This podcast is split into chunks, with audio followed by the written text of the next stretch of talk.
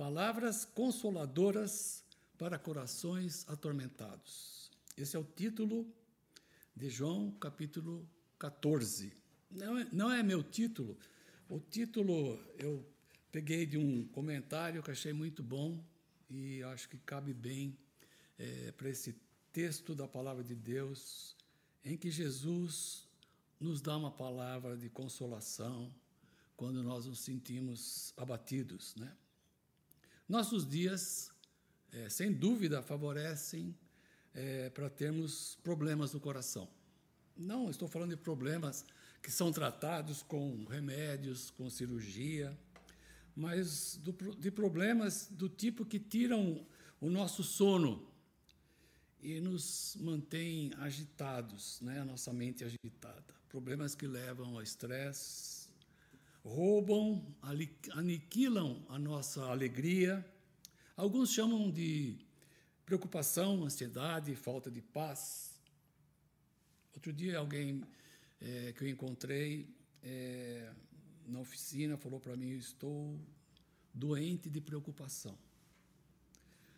Quase não durmo e quando eu durmo, acordo mais cansado.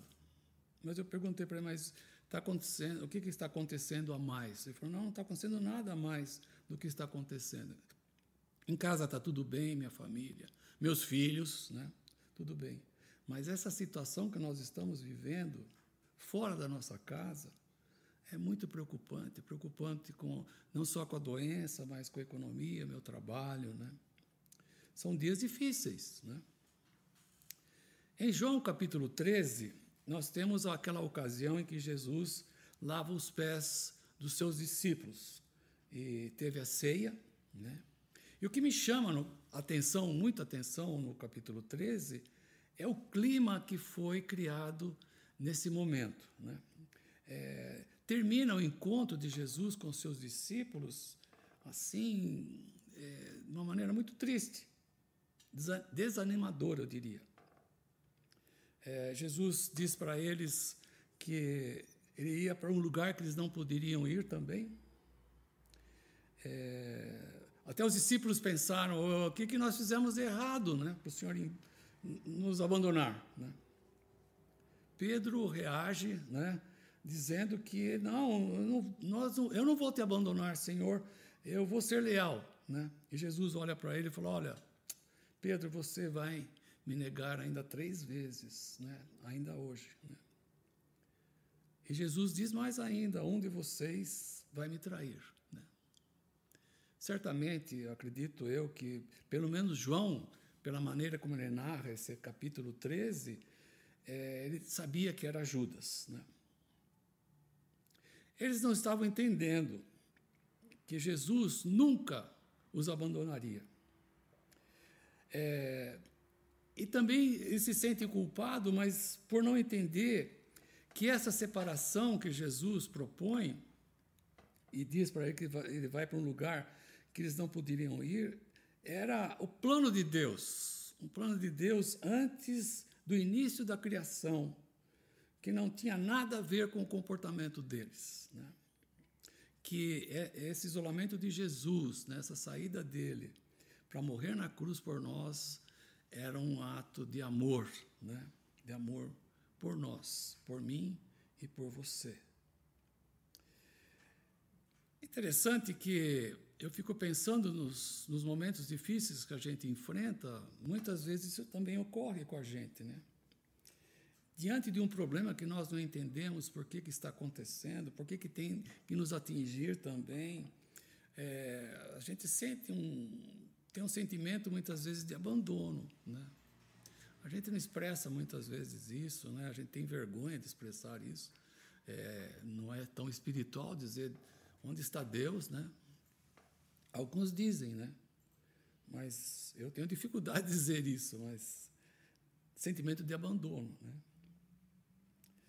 E também porque nós não entendemos muito essa questão que Deus é soberano. Nós entendemos muito bem isso. É certo que a gente é, lê no texto bíblico de Romanos que todas as coisas cooperam para o nosso bem, né?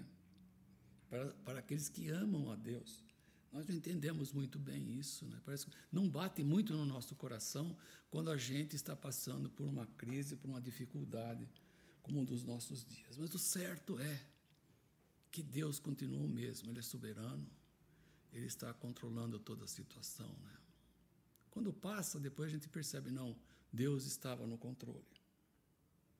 Mas voltando para Jesus, então Jesus vendo esse abatimento, essa situação dos discípulos, ele sentiu a necessidade de dar uma palavra de conforto, de consolo aos seus discípulos. Ele, ele precisava restaurar a confiança, o ânimo dos discípulos. E parece, parece não, é certo que essas palavras de João, no capítulo 14, que vem logo a seguir, é, tiveram mais sentido para os discípulos quando eles viram Jesus ressurreto, quando Jesus é, ressuscitou. Né? É bom a gente perguntar para nós mesmos agora, né, como que nós estamos enfrentando essa situação, como que você está enfrentando a situação, como você está, como está o seu ânimo, como está a sua coragem, né? Quem sabe você tem alguém, alguém poderia me dizer, bem, é, meu coração já estava doente, mas agora está pior.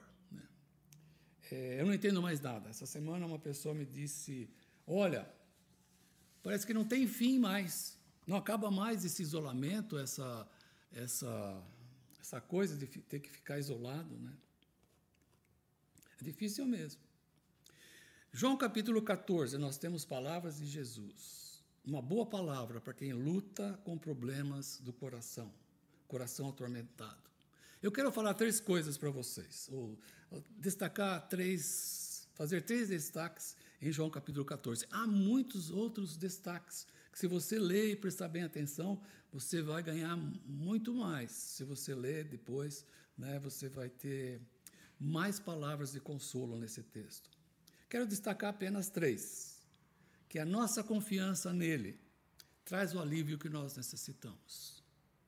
Segundo, que o nosso futuro de longo prazo já está agora garantido. Né?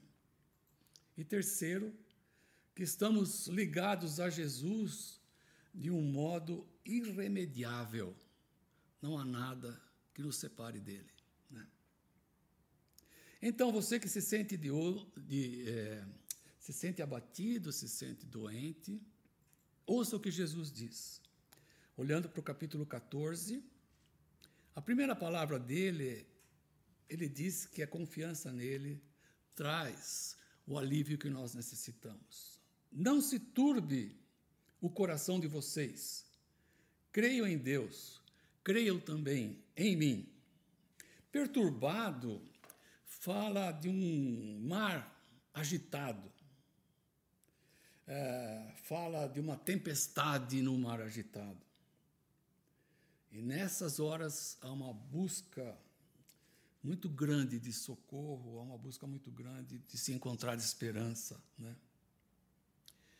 Assim, eu, eu olhando para mim mesmo, eu, eu, sinto que às vezes eu tenho momentos, é, mais momentos de estar firme, como diz alguém, disse alguém que um, firme como uma rocha. Mas às vezes eu vou te dizer que eu me sinto como um palanque no banhado, como dizem, né?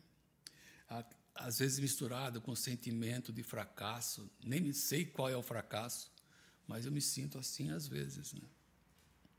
Eu preciso entender também que essa questão de, de ficar perturbado, de ficar ansioso, é, e espero que vocês tenham ouvido outras vezes no, no, no âncora, junto com o Elcio, é, que faz parte da nossa humanidade esses tipos de sentimento, né?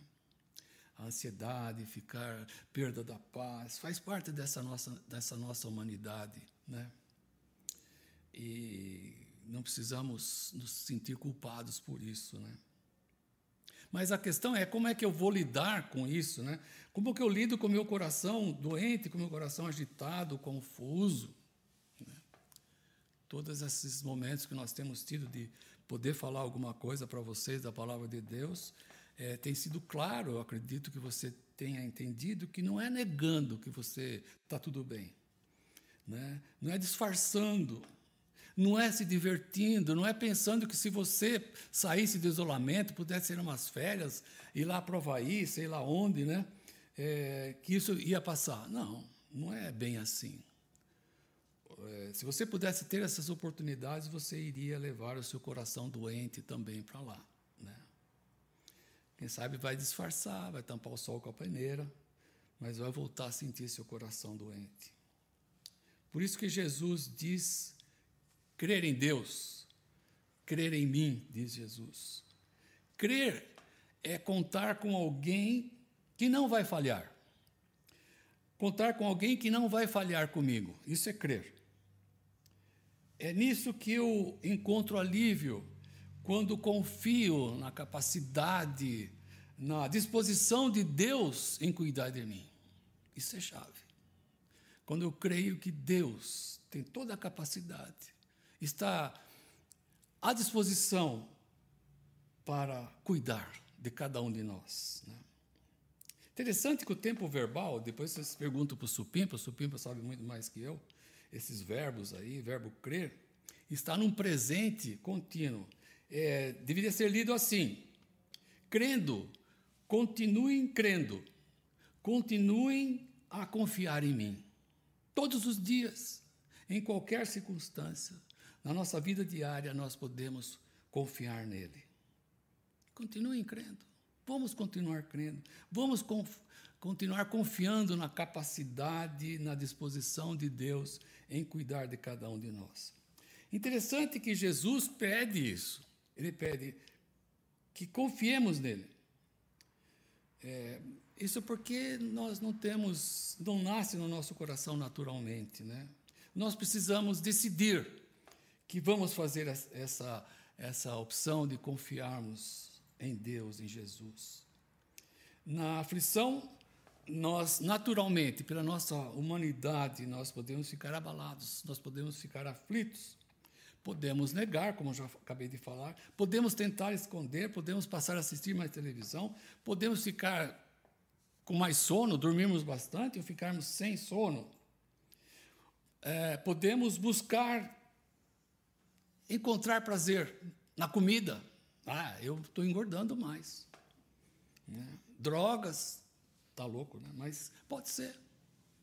Sexo e outras coisas. Até mesmo mau humor. Né? Mau humor. Brigas. É, agora eu vou arrebentar com o meu relacionamento. Né? Mas o alívio que eu preciso vem quando eu decido confiar em Deus, em Jesus. Né? Quarta-feira passada, o Elcio é, nos deu uma palavra muito boa, como tem sido as outras, falando do rei Ezequias, né? que quando ele soube pelo profeta Isaías que ele ia morrer, ele estava no leito, doente. O texto nos diz que ele virou para a parede e chorou amargamente. E é isso que nós precisamos fazer. Né? É, muitas vezes nós precisamos ou nos fechar num, num, num quarto, como Jesus manda, né? falou, sugeriu, ou se não virar para a parede né? e chorar né? diante de Deus. Né? É isso que nós precisamos fazer. Essa demonstração de chorar e falar a verdade do nosso coração demonstra nossa confiança nele. Sabia? Quando você faz isso, você demonstra que você tem uma confiança nele. Né? que você confia na capacidade dele, que você confia na disposição de te ouvir e cuidar de você. Quero ler um trecho de, de do Salmo 34, um testemunho de Davi para mim. É um, é um capítulo que ele escreve devido àquele momento que ele, é, para fugir de Abimeleque, ele, ele se coloca como um louco, finge que está louco cai no chão, começa a salivar, sei lá o quê. E é uma coisa, situação horrorosa. E naquela situação ali de confusão, ele foge, né? Ele foge, foge que nem um louco. Depois ele ele escreveu dizendo assim: Busquei o Senhor e ele me respondeu. Livrou-me de todos os meus temores. Os que olham para ele estão radiantes de alegria. Seus rostos jamais mostrarão decepção. Este pobre clamou e o Senhor o ouviu e o libertou de todas as suas tribulações. O anjo do Senhor é sentinela ao redor daqueles que o temem e os livra. Provem e vejam como o Senhor é bom. Vou ler de novo. Provem e vejam como o Senhor é bom. Como é feliz o homem que nele se refugia. Mesmo buscando refúgio, quer dizer, uma situação difícil, ele se sentiu feliz, porque o Senhor o abrigou, o acolheu, não é? A única felicidade, a alegria que perdura mesmo na dor, é, mesmo a gente chorando e mesmo a gente sofrendo, é a alegria que é mantida pela nossa confiança em Deus. Só Ele merece toda a nossa confiança, toda a nossa entrega a Ele. Então, eu não sei se você percebe, lendo João 14, Jesus não condena quem está com o coração perturbado. Ao invés disso, ele diz: olha, acalme-se, acalme-se. Crê em Deus, crê em mim. Olhe para mim, olhe para os meus olhos. Né? Acalme-se, confie em mim. É, vocês que são da igreja conhecem, né? O Rafael, meu neto, filho do, do, do, do Daniel. Ele é um menino bem agitado, né? Para lá e para cá, pula. Ele, ele, tem um corredor que é pequeno, mas ele fica correndo para lá e para cá, assim, no corredor da casa dele. Quando ele vai em casa, agora não tem essa oportunidade, né? Ele fica correndo, tchá, tchá, tchá, bem agitado. O Daniel fez para ele um martelo de espuma e um cabinho assim, e ele pega aquele martelo de espuma, meu amigo, ele vai lá, taca no sofá, tem uma janela que tem uma grade, bah, bah, bah, fica batendo que nem um doido, né? E é, eu adoro esse menino, né? Bom, é meu neto, né? E hoje pela manhã, o, o Dani me mandou um, um videozinho, né? É, e eu tirei uma foto para mostrar para vocês. Eu, o João, pode pôr, João, uma foto? Tá aí? Foi? Pode falar? Tá bom. Então, vocês estão vendo aí, ele é inacreditável, né? Assim, olhar para ele, ele deitadinho, é, ouvindo o que o Dani estava falando para ele, mostrando uma história, comentando a história para ele, deitadinho assim, abraçado no pai. Né? Bom, além da imagem bonita, eu, meu coração vibrou com isso. Né? Adorável.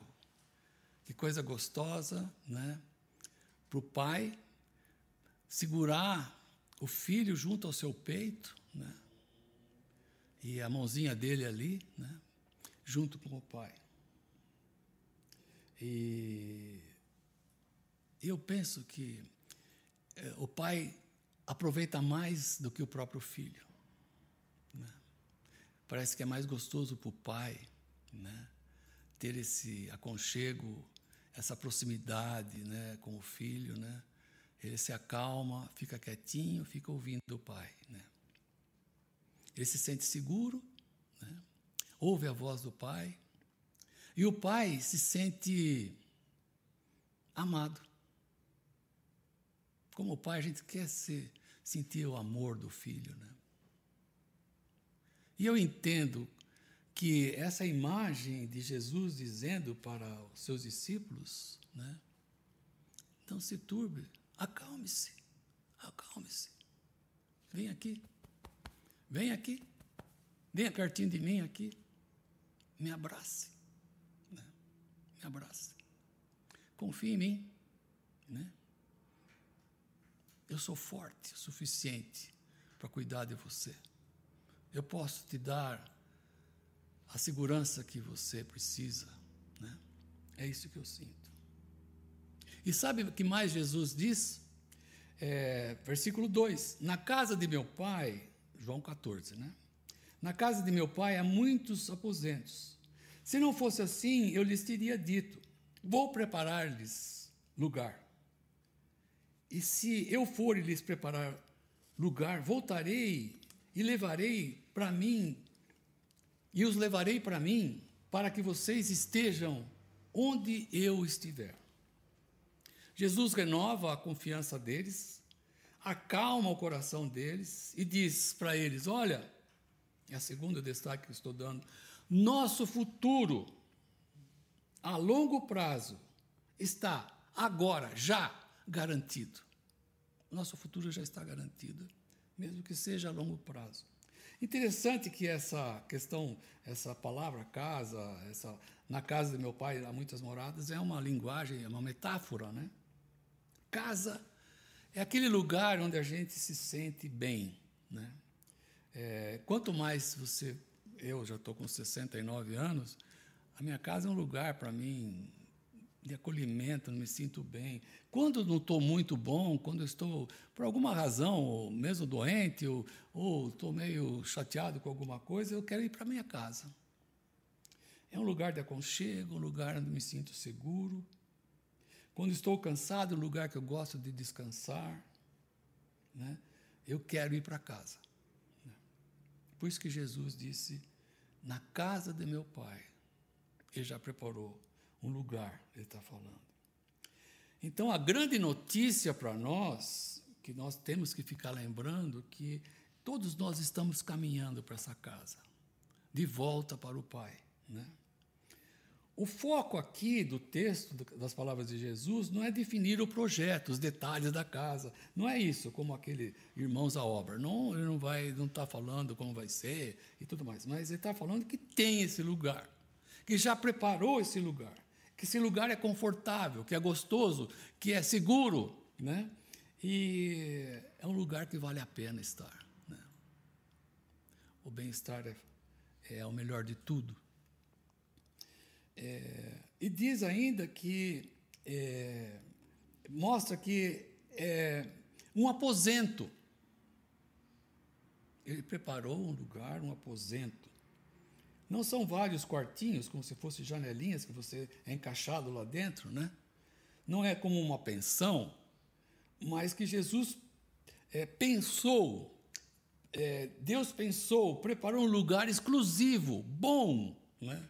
Muito melhor que uma suíte. Né?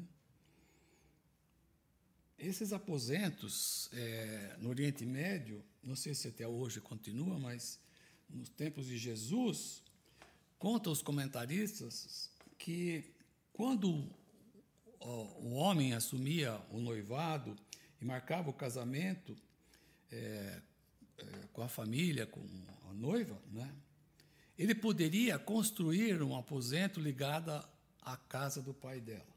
Então, esse, esse preparo, noivado, era o tempo que ele precisava para construir esse aposento.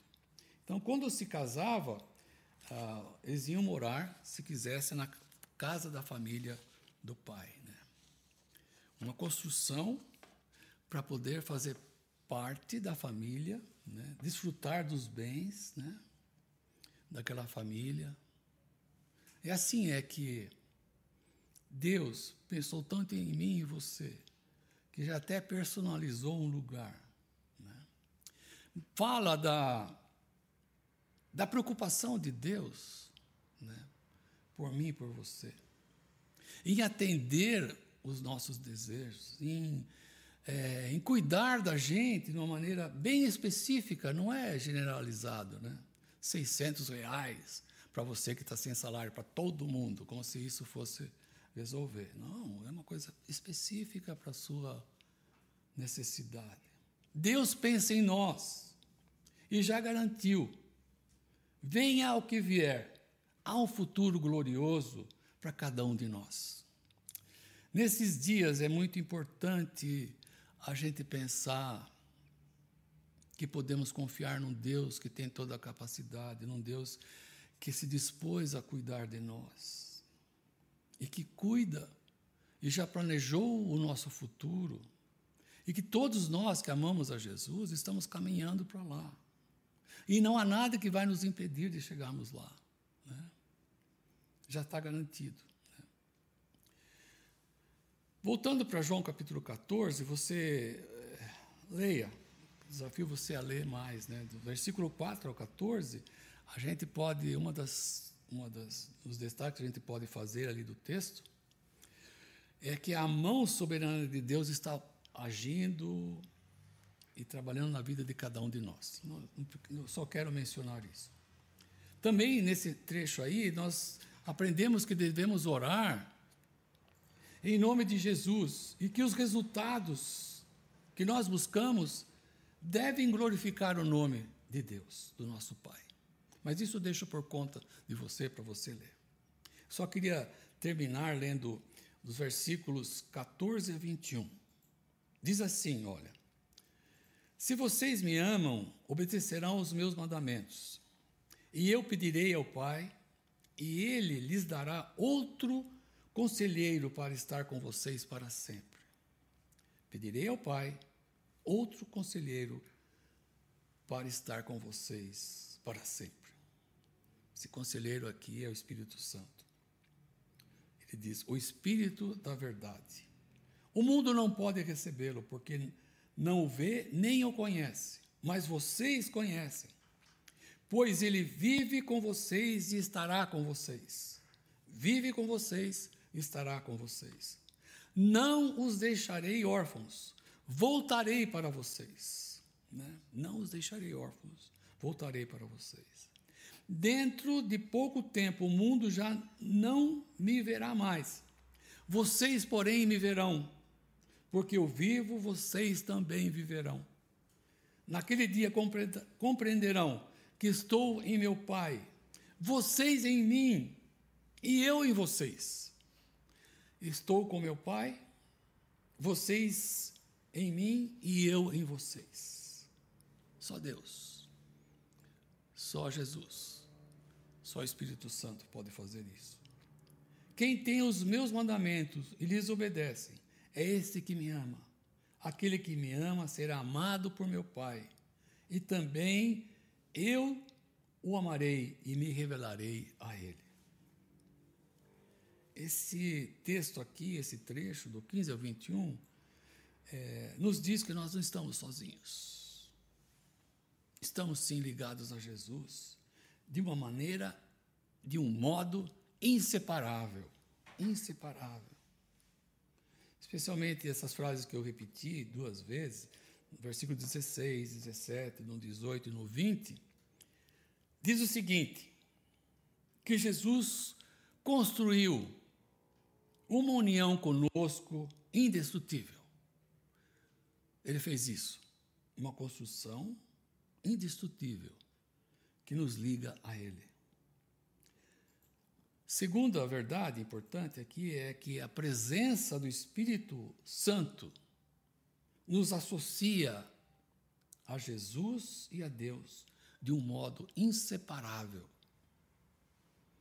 Nós estamos ligados de um modo inseparável a Jesus e a Deus.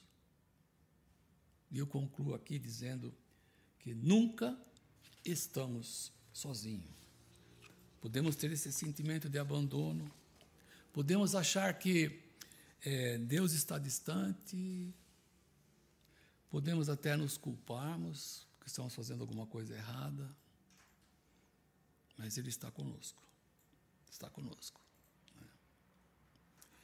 Então podemos ter medos da morte, que é o, acho que o maior de todos os medos é a morte, da morte de alguém querido Podemos lutar com problemas diários que parecem esmagadores, como dores enfermidades, falta de recursos, perda de emprego, acidentes, sentimento de rejeição. Né? Podemos ter todos esses sentimentos. O Elcio disse quarta-feira passada: essa pandemia traz à tona a minha crise, questões existentes antes dela nos atacar. Isto é, doentes não pelo Covid-19, mas por outras questões que não foram tratadas, que precisam serem, serem tratadas, que já são crônicas. Né? Mas podemos, mas podemos ter alívio através da confiança em Jesus. Ele é eficaz, é duradouro. O mundo pode nos oferecer muitos prazeres. Eu gosto de viajar. Mas chega no final da viagem, eu já não aguento mais. Eu quero é voltar para casa. É uma alegria. Tenho duas alegrias. Quando eu vou e quando eu volto para casa. Né? Porque cansa. Ficamos do... Eu fico doido para voltar. Mas a minha confiança em Jesus, no nosso Pai, essa confiança que é duradoura, eficaz no meu coração, essa cura o meu coração. Segundo, que nós vimos que temos a garantia de um glorioso lugar. Deus pensa em mim, Deus pensa em você, Deus pensa em nós. E já preparou um lugar maravilhoso para nos receber. E a terceira verdade é que nós não estamos sozinhos. Né? Estamos ligados pelo Espírito Santo a Jesus, a Deus, que é o nosso Pai querido. Queria orar com vocês. Né? Vamos orar? Senhor, te agradeço, porque o Senhor é o nosso Deus, o nosso Pai querido. Te agradeço a Deus pelo plano maravilhoso em nos alcançar, ó Deus, aquilo que era impossível para nós, ó Deus. O Senhor tornou possível através de Jesus. Muito obrigado, Senhor. Te agradeço porque não estamos sozinhos. Temos a presença do Espírito Santo que nos associa a Ti, nos, nos liga a Jesus, nos faz desfrutar da alegria, do prazer do Senhor em nossa vida. Muito obrigado, Senhor. E te peço a tua bênção sobre cada um de nós. Em nome de Jesus. Amém.